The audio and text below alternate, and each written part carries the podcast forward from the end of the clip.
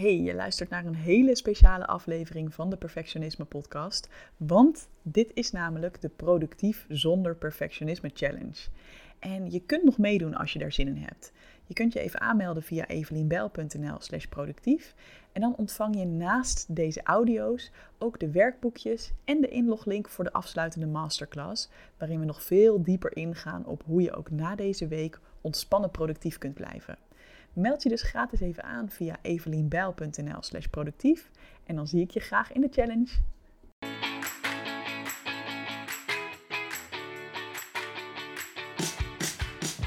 Ja, welkom bij alweer dag 3 van de Productief zonder Perfectionisme Challenge. En vandaag gaan we het over een heel belangrijk thema hebben. En dat is namelijk de allergrootste productiviteitskiller, de shit spiral van zelfkritiek wat je ziet op het moment dat uh, jij bijvoorbeeld aan het uitstellen bent en je hebt last van perfectionisme, dan zie je vaak dat het volgende gebeurt. Kijk maar eens of je dat herkent.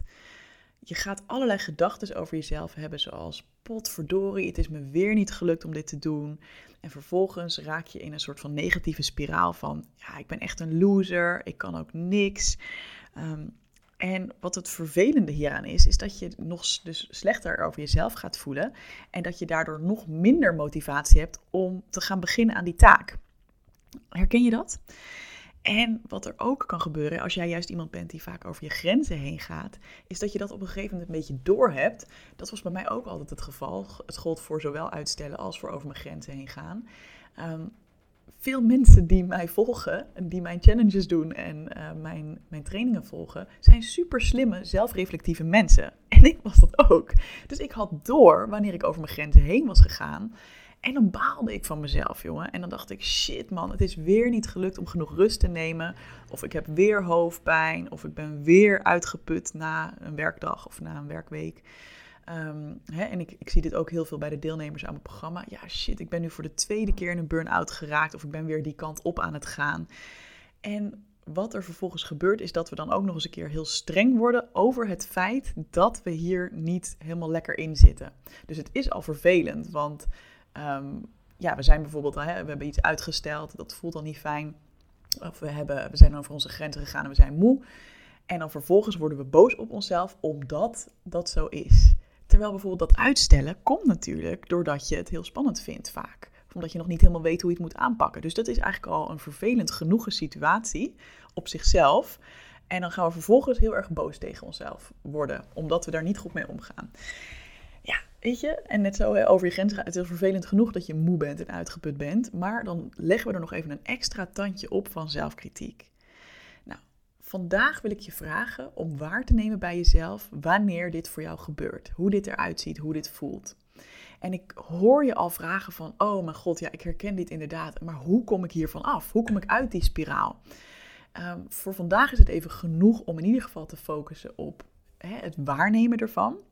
In de masterclass ga ik je verder meenemen in de stappen die nodig zijn om hiervan af te komen. Um, maar ik heb al wel vast één tip voor je als je echt denkt, oh dit is echt ondraaglijk. en dat is om jezelf de vraag te stellen, zou ik ook zo tegen een vriendin praten als ik nu in mijn eigen hoofd tegen mezelf praat? Dus als je merkt dat die zelfkritiek omhoog komt, dat je ontzettend boos op jezelf bent, dat je vindt dat je lui bent, dat je niet genoeg doet, dat je een loser bent, dat je veel meer ontspannen zou moeten zijn. Nou, noem het allemaal maar op, noem al die zelfveroordeling maar op zou ik ook zo tegen een vriendin praten of een vriend of een, een je kunt je ook voorstellen, een, een heel lief klein kindje van een jaar of drie. Zou je ook dat soort dingen tegen diegene zeggen? En heel vaak is het antwoord nee. En dan kun je ook vragen van wat zou ik dan tegen diegene zeggen? Wat zou ik zeggen als iemand een beetje onzeker was, of gestrest, of moe, of bang?